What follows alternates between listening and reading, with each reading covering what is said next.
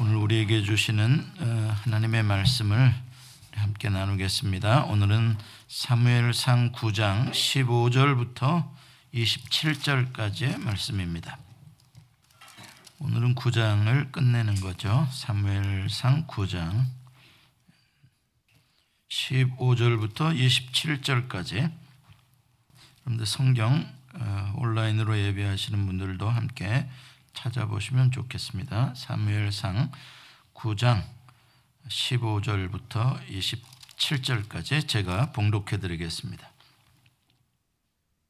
사울이 오기 전날에 여호와께서 사무엘에게 알게 하여 이르시되 내일 이맘때에 내가 베냐민 땅에서 한 사람을 네게로 보내리니 너는 그에게 기름을 부어 내 백성 이스라엘의 지도자로 삼으라. 그가 내 백성을 블레셋 사람의 손에서 구원하리라. 내 백성의 부르짖음이 내게 상달되었으므로 내가 그들을 돌보았노라 하셨더니 사무엘이 사울을 볼 때에 여호와께서 그에게 이르시되 보라 이는 내가 네게 말한 사람이니 이가 내 백성을 다스리리라 하시니라 사울이 성문 안 사무엘에게 나아가 이르되 선견자의 집이 어디인지 청하건대 내게 가르치소서. 하니 사무엘이 사울에게 대답하여 이르되 내가 선견자이니라. 너는 내 앞서 산당으로 올라가라. 너희가 오늘 나와 함께 먹을 것이요. 아침에는 내가 너를 보내되 내 마음에 있는 것을 다 내게 말하리라 사흘 전에 이른 내 암나기들을 염려하지 말라 찾았느니라. 온 이스라엘이 사모하는 자가 누구냐? 너와 내 아버지의 온 집이 아니냐? 하는지라. 사울이 대답하여 이르되 나는 이스라엘 지파의 가장 작은 지파 베냐민 사람이 아니니까 또 나의 가족은 베냐민 지파 모든 가족 중에 가장 미약하지 아니하니까 당신이 어찌하여 내게 이같이 말씀하시나이까 하니 사무엘이 사울과 그의 사환을 인도하여 객실로 들어가서 청한 자 중 상석에 앉게 하였는데 객은 30명 가량이었더라. 사무엘이 요리인에게 이르되 내가 내게 주며 내게 두라고 말한 그 부분을 가져오라. 요리인이 넓적다리와 그것에 붙은 것을 가져다가 사울 앞에 놓는지라 사무엘이 이르되 보라 이는 두었던 것이니 내 앞에 놓고 먹으라. 내가 백성을 청할 때부터 너를 위하여 이것을 두고 이때를 기다리게 하였느니라. 그날에 사울이 사무엘과 함께 먹으니라 그들이 산당에서 내려 성읍에 들어가서는 사무엘이 사울과 함께 지붕에서 담화하고 그들이 일찍이 일어날 새 동틀 때쯤이라 사무엘이 지붕에서 사울을 불러 이르되 일어나라 내가 너를 보내리라 하매 사울이 일어나고 그 두 사람 사울과 사무엘이 함께 밖으로 나가서 성읍 끝에 이름에 사무엘이 사울에게 이르되 사환에게 우리를 앞서게 하라 하니라. 사환이 앞서감으로 또 이르되 너는 이제 잠깐 서 있으라. 내가 하나님의 말씀을 내게 들려주리라 하더라. 아멘. 같이 한번 기도하겠습니다. 늘 하나님의 말씀을 우리에게 들려주시고 계시하여 주시는 하나님의 은혜를 감사합니다.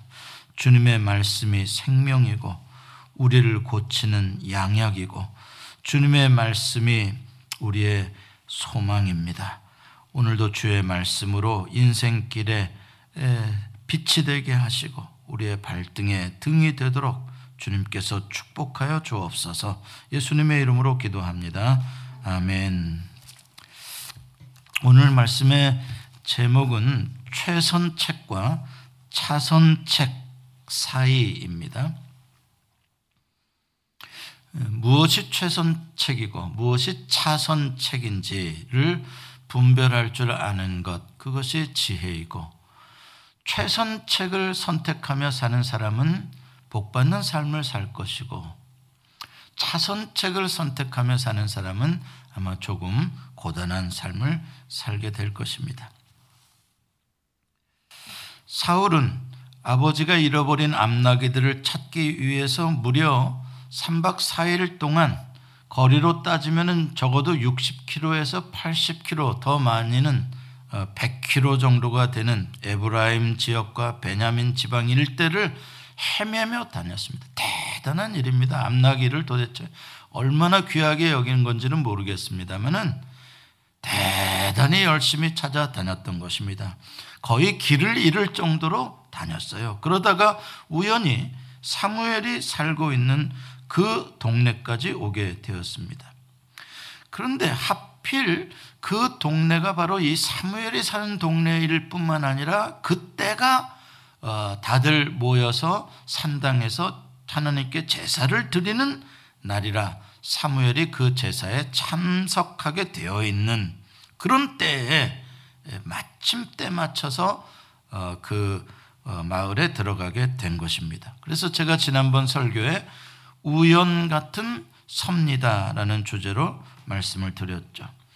우연한 일들, 앞나기를 잃어버린 것도 우연이고 찾지 못해 헤매고 다닌 것도 우연이고 사무엘의 동네까지 오게 된 것도 우연이고 하필 그때 사무엘이 거기에 있었고 또 산당에서 큰 공동체의 제사가 일어나게 되는 타이밍까지 다 우연인 것 같은데 보니까 하나님의 주권적인 섭리가 바로 사무엘을 거기 사울을 거기까지 인도해 오게 하신 거였다는 것을 우리가 알게 됩니다. 오늘 읽은 본문 15절과 16절이 그것을 증명해 주는 것입니다. 15절에 16절에 보면은 이렇게 말씀합니다. 한번 다시 한번 여러분들 주의해서 한번 읽어 보실렵니까? 15절 16절 말씀을 굉장히 중요한 말씀입니다. 15절 16절은 시작 내일 이맘때에 내가 그런 말씀이 없습니까? 어, 16절, 예, 16절, 예, 16절부터 읽겠습니다. 시작. 내일 이맘때에 내가 베냐민 땅에서 한 사람을 내게로 보내리니 너는 그에게 기름을 부어 내 백성 이스라엘의 지도자로 삼으라. 그가 내 백성을 블레셋 사람의 손에서 구원하리라. 내 백성의 부르짖음이 내게 상달되었으므로 내가 그들을 돌보았노라.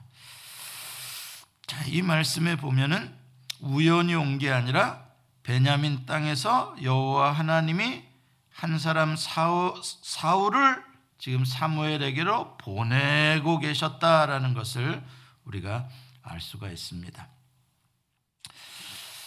자, 우리가 지난번에 8장에서 어, 이스라엘 백성들이 왕을 달라고 할 때에 하나님은 배신을 당하시는 거였고 사무엘은 그것을 거절하는 백성들을 거절하는 그러한 어, 설명과 설득을 했었습니다.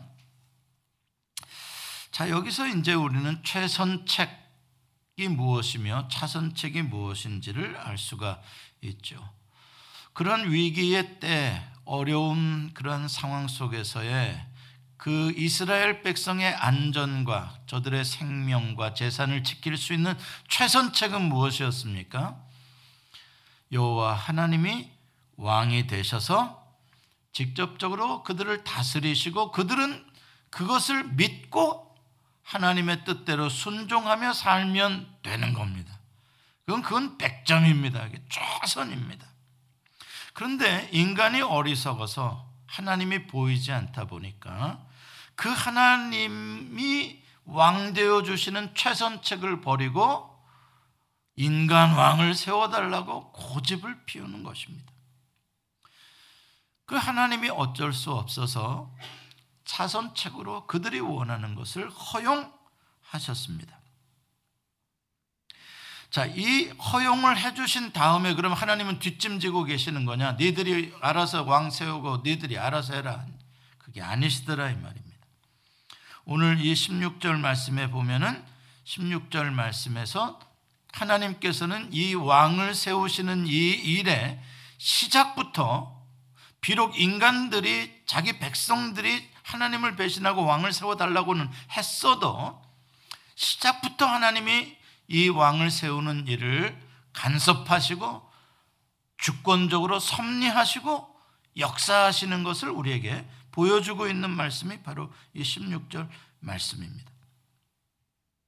그러니까 차선책을 하나님이 허용하셨지만 방관하시는 게 아니라 그 인간들이 택한 어리석은 차선책 가운데에서도 하나님이 개입하시고 역사하시고 도와주셔서 거기서라도 최선의 예, 결과가 나올 수 있도록 하나님이 도와주시는 것이죠. 오늘 이 16절에는 어떻게 하면 인간 왕의 제도가 하나님이 원하시는 것은 아니었지만 그래도 세워진다면 어떻게 해야 하나님이 기대하시는 궁극적인 목적이 성취될 수 있을까? 그것을 놓고 하나님께서 열심히 지금 설명해 주고 계십니다. 자, 16절에 여러분들 같이 읽은 대로 16절에 등장하는 인물들이 네, 어, 네 파트가 나오는데 등장하는 인물들이 누굽니까? 첫째는 여호와 하나님이시고 그 다음에 선지자 사무엘이고 그 다음에 누구예요? 지금 이제 왕의 후보가 될 사울이 등장하고요. 그 다음에 누가 등장합니까? 백성들입니다. 자, 이 넷의 관계 지금 이게 제일 중요한 거예요. 왕정을 하게 되었을 때 인간이 왕이 되어서 어, 이 왕정 제도를 갖게 되었을 때 거기에 구성원의 핵심적인 요소가 여호와 하나님과 선지자와 왕과 백성이라는 네 주체가 각각 어떠한 관계로서 자기의 역할과 위치를 감당하느냐에 따라서 성공하느냐 실패하느냐가 정해진다는 것입니다. 지금 하나님께서 그것을 그 원리를 어, 말씀해 주고 계시는 것이에요. 그럼 제일 첫 번째로 중요한 강조되어지는 것은 무엇입니까? 바로 여호와 하나님의 주권과 섭리, 하나님의 다스리심입니다. 그러니까 인간 왕을 세운다고 해서 하나님은 그 모든 통치로부터 손을 떼시고 초월해 계시는 분이 아니시다는 것입니다. 오히려 하나님은 더 하나님의 사역이 더 컴플리케이트 되신 거예요. 하나님은 더 많이 도와주셔야 되는 거예요. 하나님이 더 세밀하게 일하셔야 되는 거예요. 왜? 인간 왕이라는 중간자가 하나 끼기 때문에 하나님께서는 더 열심히 일하셔야 되는 상황이에요. 그렇지만 어쨌든 하나님은 결코 당신의 주권과 당신의 섭리를 결코 포기하지 않으십니다. 하나 인간 왕을 세운다 그래서 하나님의 왕권이 하나님의 이 참 왕 되심이 후퇴되거나 또 어, 사라져서는 밀려나서는 안 된다라는 것을 강조하고 있습니다. 그래서 오늘 이 모든 사건의 시작도 하나님 여호와께서 알려주심으로써 시작이 됩니다. 그렇죠? 내일 이맘때 내가 베냐민 땅에서 한 사람을 내게로 보내리니 하나님 알려주셨다. 여호와께서 선정하셨다. 그렇죠? 하나님께서 선정하시고 하나님께서 보내시고 또 하나님께서 이렇게 이렇게 하라라고 지시와 명령을 내려주시죠. 이게 하나님이 하시는 일입니다. 큰 그림의 감독의 역할을 하나님이 다 어, 하고 계십니다.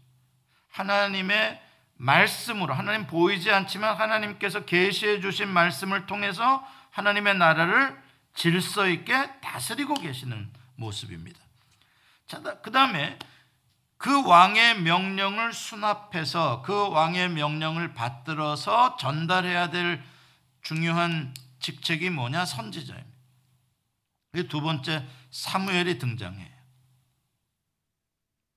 그러니까 사무엘은 어, 왕의 명령을 어, 대신 전하는 대변인이나 비서실장의 역할처럼 성실하게 하나님의 말씀을 전달해 주는 바르게 전달해 주는 그래서 하나님의 통치가 이루어질 수 있도록 중간에 전달자 역할로 순종을 해야 됩니다.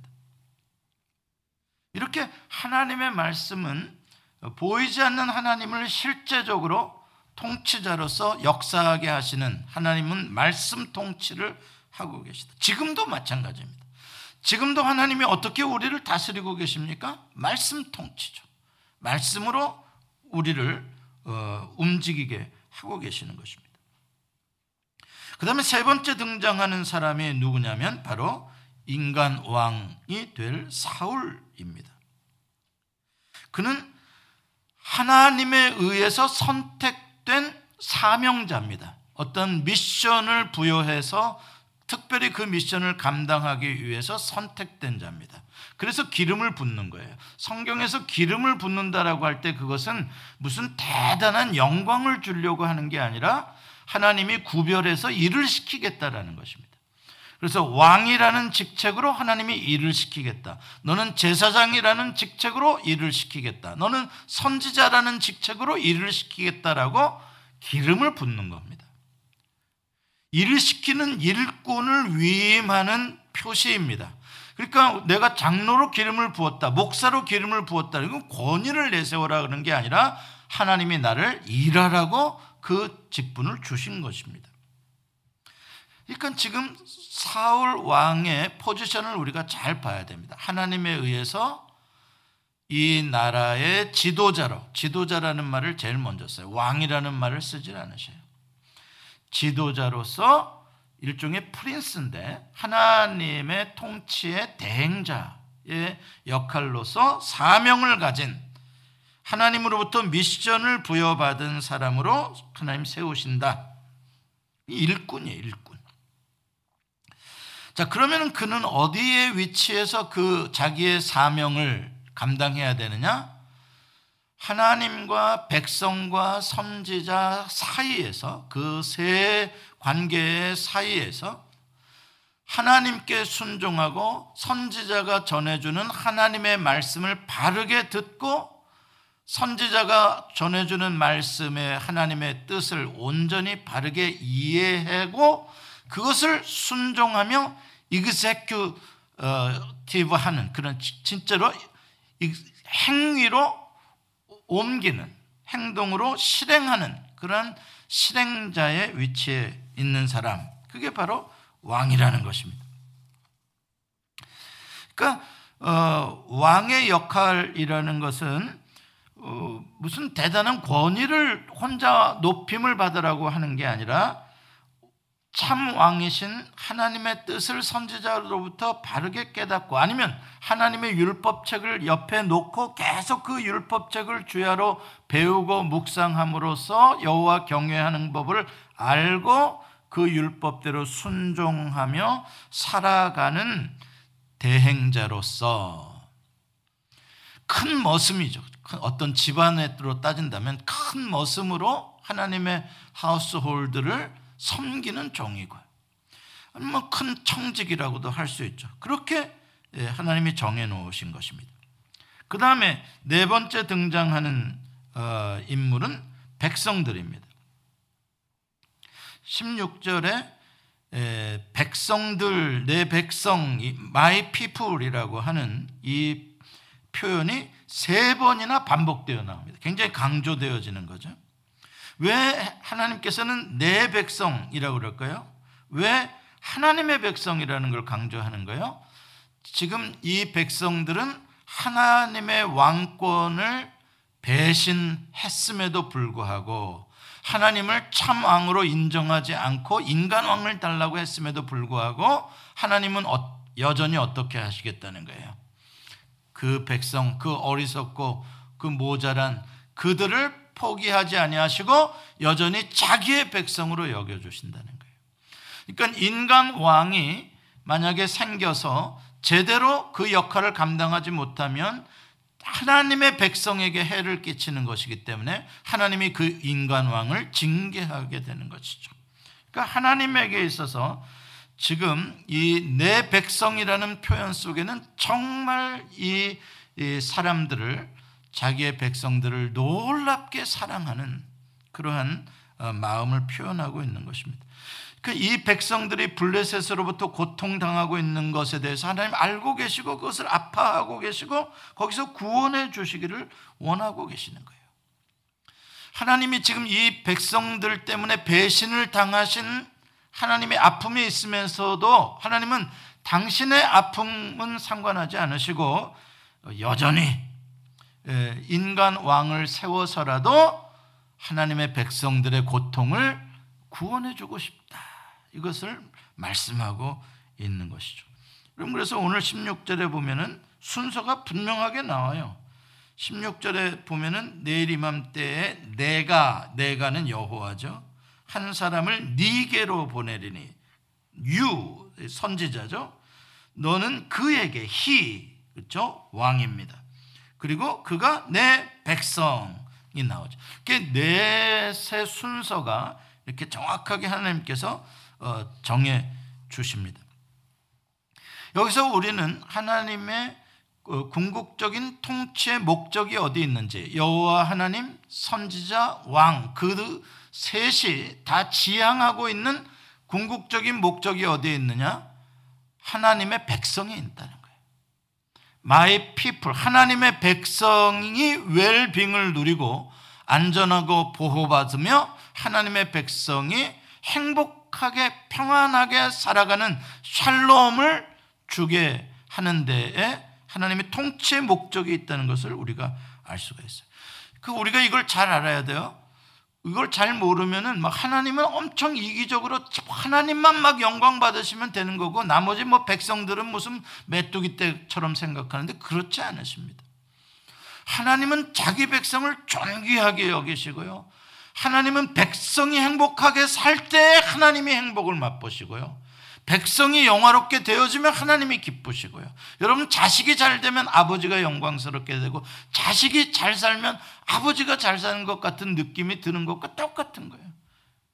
그러니까 하나님 제가 어, 아주 그 보수적인 신앙 가운데 있다가 미국에 유학 와가지고 눈이 조금 열린 게 뭐냐면 우리는 막 하나님 하나님 하나님 하나님 이렇게 하고 있는 그러한 삶을 제가 거의 뭐 한 40여 년 살아, 살다가 와서 보니까 성경을 읽어 보니까 야 하나님은 그냥 내 백성 내 백성 내 백성 사람 사람 사람 온통 그 사람을 위하여 독생자까지 내어주시고 그 사람을 살리려고 하시는데 하나님은 초점이 다 맞춰져 계시다는 것을 발견하게 된 거예요. 그런데 이상하게 우리는 하나님에 대해서는 알려고 하고 사람과 사람의 연약함, 사람의 아픔, 이거는 관심들을 안 갖고 다 정죄하려고만 하는 그런 모습들을 보면서 참 넌센스다. 하나님은 사람을 건강하게, 하나님은 사람을 행복하게 하고 싶으셔서 저렇게 독생자까지 내어주시는 마당인데 어쩌면 이렇게 예수 믿는 사람들은 사람에 대해서 저렇게 무관심하냐? 참 넌센스다라는 생각을 한 적이 있어요. 마찬가지예요. 지금도 이 하나님의 왕정을 허락하시는 이유 어, 차선책이지만 그것도 하나님의 통치의 목적 자체가 그 백성을 어, 복받게 하기 위한 거예요. 영원히. 그래서 율법을 주시는 것이고, 그래서 하나님이 통치하시는 것이고, 섭리하시는 거예요. 하나님께서 줄, 졸지도 아니하시고, 주무시지도 아니하시며, 그들의 성벽을 지켜주신 손바닥에 새겨가며 그 백성을 위해서 사랑의 종 노릇을 하나님이 하시며 파수꾼 노릇을 하시는. 그건 그 백성이 잘 되기를 하나님이 얼마나 원하시는가. 그러니까 하나님께서 인간 왕 제도를 허락해 주신 것도 어디에 목적이 있다는 거예요? 인간 왕 그 한 사람이 영화롭게 되고 그 한 사람이 높아지고 그 한 사람이 부귀영화 혼자를 독식하게 하는 그 전혀 아니에요. 그건 진짜 이방 사람들의 악한 인간 왕 제도죠. 하나님께서 사울을 허락하신 한 가지 목적은 사울을 영광스럽게 만들려고 하는 것이 아니라 사울을 통하여 하나님 당신의 백성들의 고통에서 그들을 건져내시기 위함이죠. 일종의 모세를 통하여 그 백성들을 애굽에서 건져내는데 쓰셨듯이 사명자로 지도자로 쓰셨듯이 사울도 물론 왕이라는 어떤 제도 속에 있지만 그러나 그 기능은 역할은 동일하다는 것입니다. 우리는 이 16절 하나님의 말씀 속에서 하나님은 최선책으로 우리를 인도하시기를 원하지만 인간의 어리석음으로 인간이 가지고 있는 차선으로 선택하게 되었을 때 하나님은 그래옴에도 불구하고 개입하셔서 그 차선책 속에서도 최선을 다하여 하나님의 뜻을 이루시기를 원하고 계시다. 그러기 위해서는 하나님과 선지자와 왕과 백성이 자기의 위치를 잘 알고 그것에 순종하며 살아갈 때에 가능해진다 이 말이죠. 지금 이스라엘 백성들은 하나님을 배신했지만 이 차선책 속에서도 하나님의 신실하신 도우심과 돌보심을 경험하게 된다면 이 백성들은 다시 하나님에 대한 믿음을 회복할 수 있게 될 것입니다. 그러나 문제는 이러한 차선책 가운데 최선의 길을 하려고 하시는 이 하나님의 계획대로 과연 선지자들은 자기의 역할을 할 것인가? 과연 인간 왕들은 자기의 역할을 할 것인가? 백성들은 과연 그 가운데서 하나님의 이 선하신 섭리를 깨달을 것인가? 하는 것에 대해서는 참 어, 미지수죠. 그러나 역사를 보면 안타깝게도 맨 처음 왕 사울로부터 시작해서 맨 마지막 왕 시드기야에 이르기까지 하나님과 선지자와 왕과 백성들의 사이에서는 언제나 불신과 혼란과 갈등과 그로 인한 파괴가 결국 남왕국 유다의 멸망까지 이르게 되었다는 게 이러한 제도 가운데서도 최선의 길을 만들어 보시려는 하나님의 수고가 헛되게 되어지는 하나님의 슬픔을 우리가 느낄 수가 있습니다. 자, 오늘 본문에 좀 더 구체적으로 우리가 17절부터 들어가 보겠습니다. 이러한 하나님의 큰 그림 가운데에서 이제 17절에 드디어 사무엘이 사울과 만나게 되는 장면이 나옵니다. 다음 날이겠죠, 이제. 그 전날 하나님이 말씀하셨고 이제 다음 날 만나게 되는 겁니다. 만났는데 그때에도 뭐라 그럽니까? 여호와께서 알려 주십니다. 바로 내가 어제 말한 내가 베냐민 땅에서 한 사람을 보내겠다고 한 그가 바로 얘다. 하나님께서 어, 말씀해 주십니다. 그 사무엘은 다 알고 만나게 되는 거죠. 근데 18절에 보면 이제 사울이 사무엘을 만나는데 만나는데 자기가 만난 사람이 사무엘 선견자라는 것을 모릅니다. 그냥 우연히 만난 동네 사람인 줄 압니다. 그래서 선견자가 사는 집이 어디냐라고 가르쳐 달라라고 어, 묻지요. 자, 여기 여기까지 오는 동안 사울의 캐릭터를 한번 잘 생각을 해 보세요. 사울은 지금 뭔가를 알고 있는 게 뭐가 있습니까? 몰라요. 지금 사울은 한 치 앞도 몰라요. 그냥 계속 모르고 헤매고 모르고 헤매고 모르고 헤매고 그러다가 어디를 도착하고 그러다가 우연히 어디를 도착하고 계속 그러고 있어요. 지금 사무엘의 머릿속 사울의 머릿속에서는 아무런 그림이 없어요.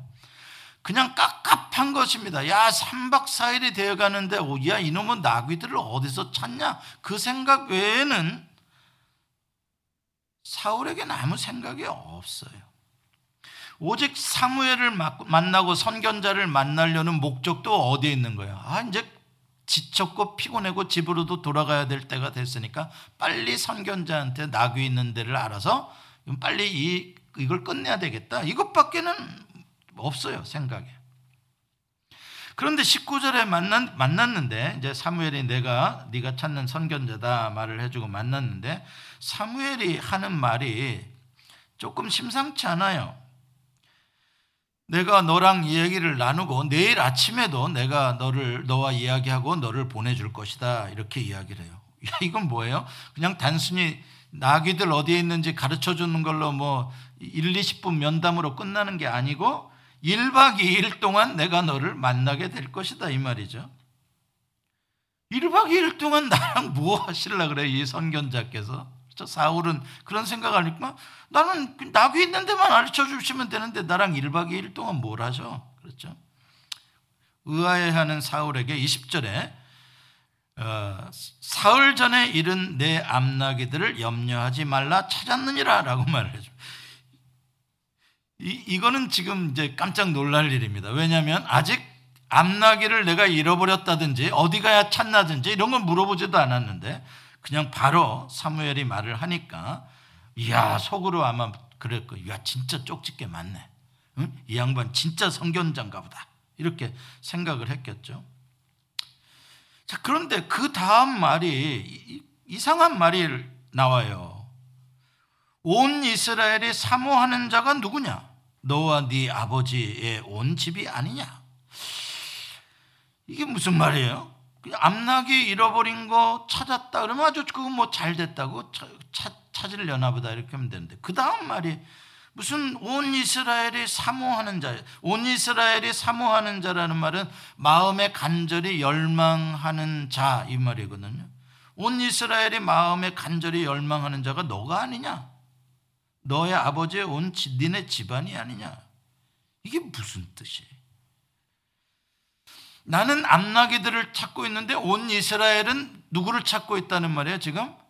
나를 찾고 있단 말이에요. 사울을 찾고 있단 말이에요. 사울은 암나기를 찾아다니는데, 야, 지금 온 이스라엘이 임마 너를 찾고 있어. 이 소리를 하는 거예요. 이게 무슨 말이냐? 얼마나 황당했겠어요? 내가 암나기를 찾는 것과 이스라엘 백성들이 나를 찾는다는 게 무슨 연관이 있는지 지금까지 뭐 어떻게 돌아가는지 일도 모르는 사울이 이게 무슨 말인지 이해가 안 됐을 것이에요.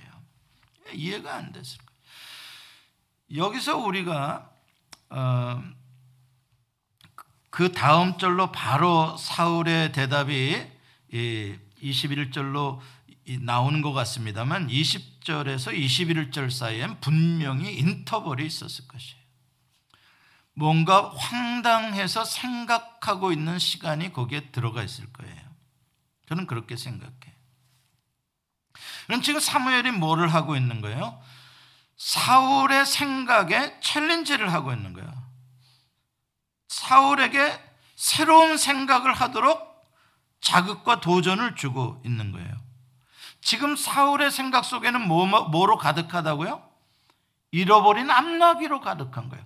사울의 생각 속에는 잃어버린 암나기를 찾는 것 외에는 아무것도 없어요. 빨리 찾아서 돌아갔으면 장땡이겠다. 이거밖에 없는 거예요. 그것만을 열망하고 있는 거예요. 지금 사울의, 사울의 마음에는. 그런데 사무엘은 지금 무엇을 생각해 보라는 거예요? 온 이스라엘 백성들이 열망하는 것에 대해서 너 한번 생각해 봐라는 나랑 뭔 상관이야? 나는 잃어버린 내 암나기만 찾아가면 되는데 사무엘은 사울에게 야, 너 온 이스라엘 백성들이 지금 무엇을 열망하고 있는지 무엇을 찾으려고 저렇게 애쓰고 있는지에 대해서는 한번 생각해 봤냐?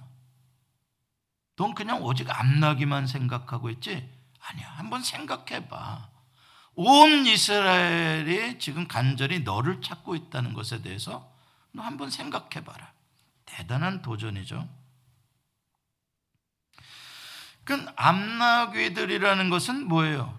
뭐, 뭐 재산 가치가 있겠죠. 그러나 그게 뭐 얼마나 되겠습니까?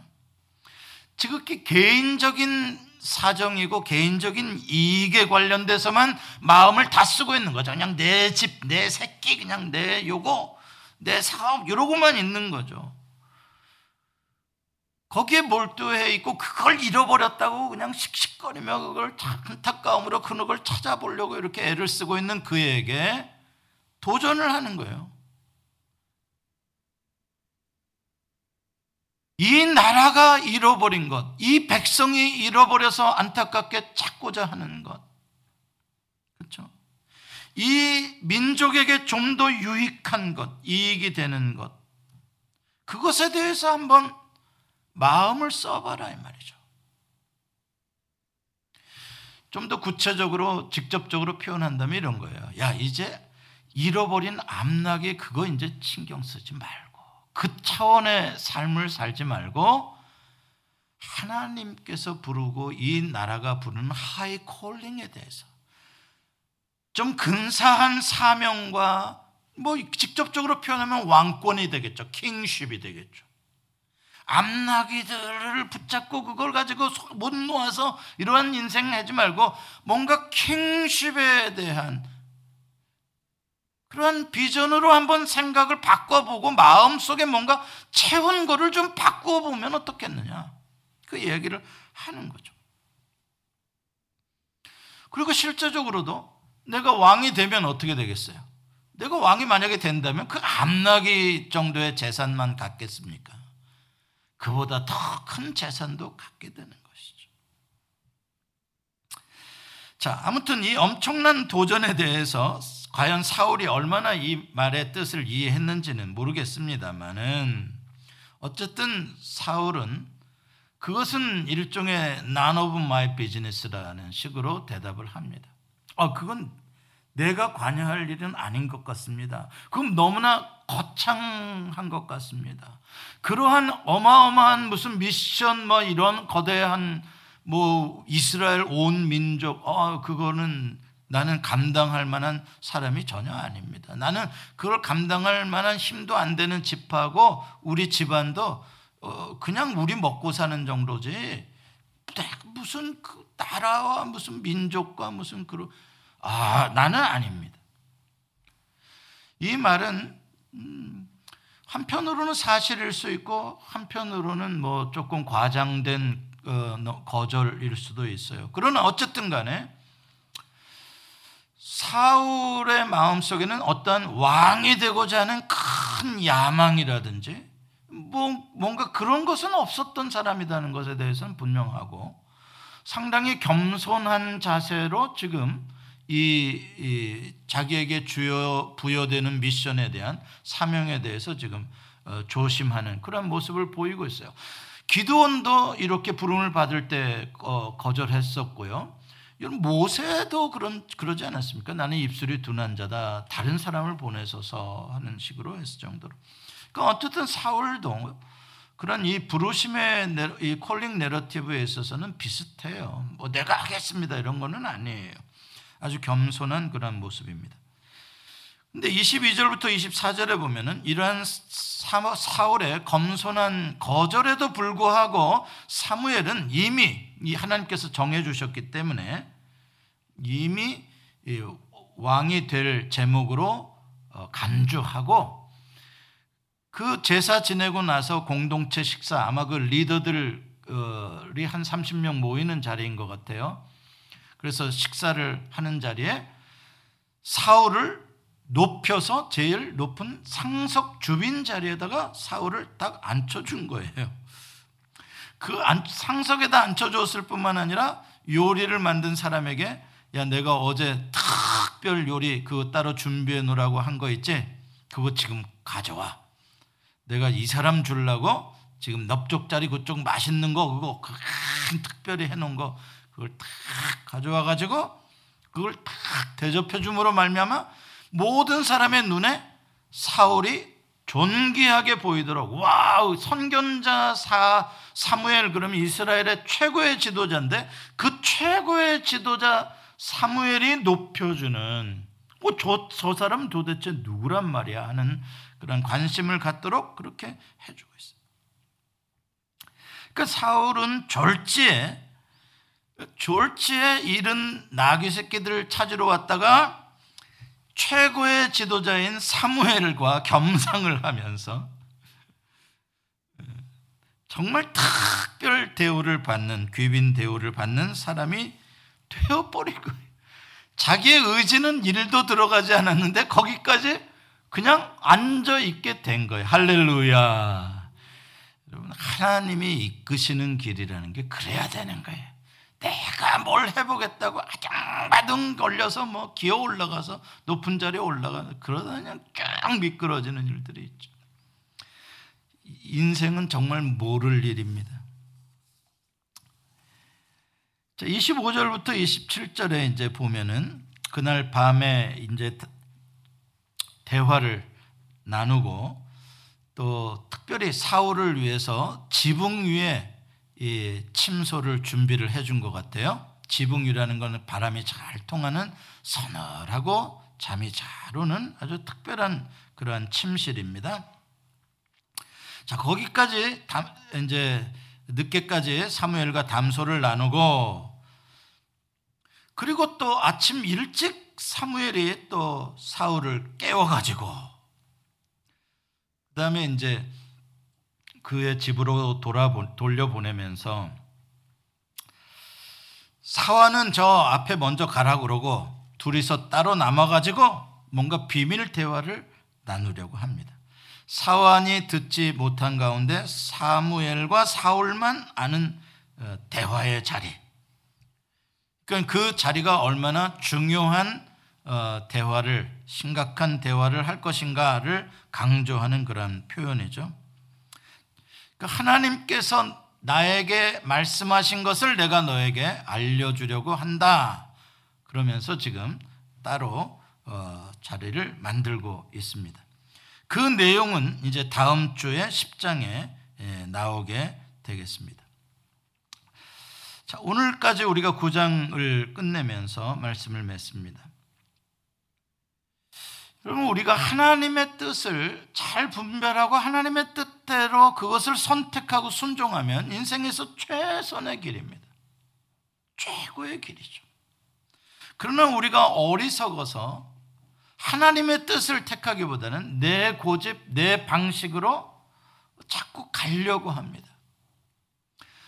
그래도 하나님은 나를 불쌍히 여기시고 나를 사랑하사 그냥 아이 자식 너 가려면 가봐 마음대로 해봐 그게 아니라 내가 잘못 택한 어떻게 보면 내가 차선책으로 택한 길이라고 하더라도 하나님께서는 그 길에조차 개입해 주시고 그 속에서도 다시 최선의 길로 인도해 주시려고 매 순간 우리를 도와주고 계시고 일해주고 계신다는 것입니다. 자, 아무것도 모르는 사울, 오직 잃어버린 암나기만을 찾기 위해서 마음을 다 빼앗긴 시골 청년. 잘 보세요. 그를 하나님께서 택하시고 이끄셔서 조금씩 조금씩 헤매는 길을 걸어가는 것 같지만 조금씩 조금씩 어떻게 가게 합니까? 하나님의 뜻 안으로 들어오도록 이끌어가고 계시고 개인의 삶, 개인의 이익, 암나기에 초점을 맞추는 삶이 아니라 조금 더 조금 더 넓은 나라와 민족과 하나님의 뜻이 이루어지는 세계를 향해서 마음이 쓰여지도록 하나님께서 이끌어 가시는 것을 우리가 보게 되어지는 것이죠. 성도 여러분, 여러분들은 어느쯤에 와 있다고 생각하십니까? 여러분들의 마음에 품고 사는 것은 무엇입니까? 계속 암나기들을 어떻게 하면 더 찾아 챙겨볼까, 잃지 않을까, 어떻게 하면 내 새끼, 어떻게 하면 내 집, 그것으로 마음이 온통 꽉 차 있는 건 아닙니까? 하나님은 우리에게 도전을 하시고 계십니다. 하나님은 우리를 그렇게 하려고 예수, 예수님 내어주신 게 아닙니다. 우리를 왕 같은, 왕 같은 제사장으로 우리에게 킹십을 허락하시는 왕 같은 제사장의 하나님의 나라의 비전을 공유하고 동역하는 동역자로서의 부르심으로 우리를 바라보고 계시고 그 길로 이끌어 가시기를 원하시는 것입니다. 내 교회, 내 집안, 내 문제가 아니라 눈을 열어서 다른 교회를 보게 하시고 이민 사회를 보게 하시고 선교지를 보게 하시고 하나님의 나라를 보게 더 넓혀 주시기를 원하시는 거예요. 우리의 마음 속에 무엇이 몇 퍼센트나 자리 잡고 있는가? 이걸 우리가 생각해 봐야 됩니다. 여러분들이 생각하기에는 이렇게 하면 막 최고로 좋을 것 같아. 예, 그럴 수 있습니다. 인간도 지혜가 있으니까요. 그러나 언제나 생각하십시오. 내가 나에게 아무리 좋은 지혜와 아이디어가 있어도 그것은 차선책이 될 수밖에 없어요. 최선책은 언제나 어디에 있다고요? 하나님 아버지께 있는 거예요. 그러니까 우리는 언제나 나의 생각과 나의 계획을 하나님께 들이밀고 하나님 이대로 되게 해주세요가 아니라 하나님의 청사진을 나에게 보여주시고 하나님의 계획을 나에게 가르쳐 주세요. 이게 인생의 성공의 길인 거예요. 그리고 설령 여러분의 계획대로 하셨다고 하더라도 그래도 하나님께서는 여러분을 섬세하게 인도해 가시기 것이기 때문에 여러분들의 마음을 그래도 늘 하나님이 무엇을 원하실까에 초점을 맞추시기를 바랍니다. 이제는 나와 내 집에 암나기들만을 마음에 품고 살지 마시고 하나님께서 품으시는 것을 내 마음에 품고 살겠다. 나를 왕 같은 제사장으로 예수 그리스도의 독생자의 피값으로 사셔서 존귀한 존재로 나에게 주시고자 하시는 더 큰 미션, Great Commission을 나에게 주셨는데 이제는 그것을 마음에 품고 그걸 열망하며 살아가는 여러분과 제가 되기를 원합니다. 기도하시겠습니다. 하나님 아버지 감사합니다. 오늘도 우리의 마음을 넓혀 주시고 우리의 영적 시야를 넓혀 주셔서 오늘도 우리가 암나기만을 얻고자 매진하고 온 몸과 마음과 뜻과 생각과 눈이 갇혀 있음을 보게 하시고 우리를 열어 주시니 감사합니다.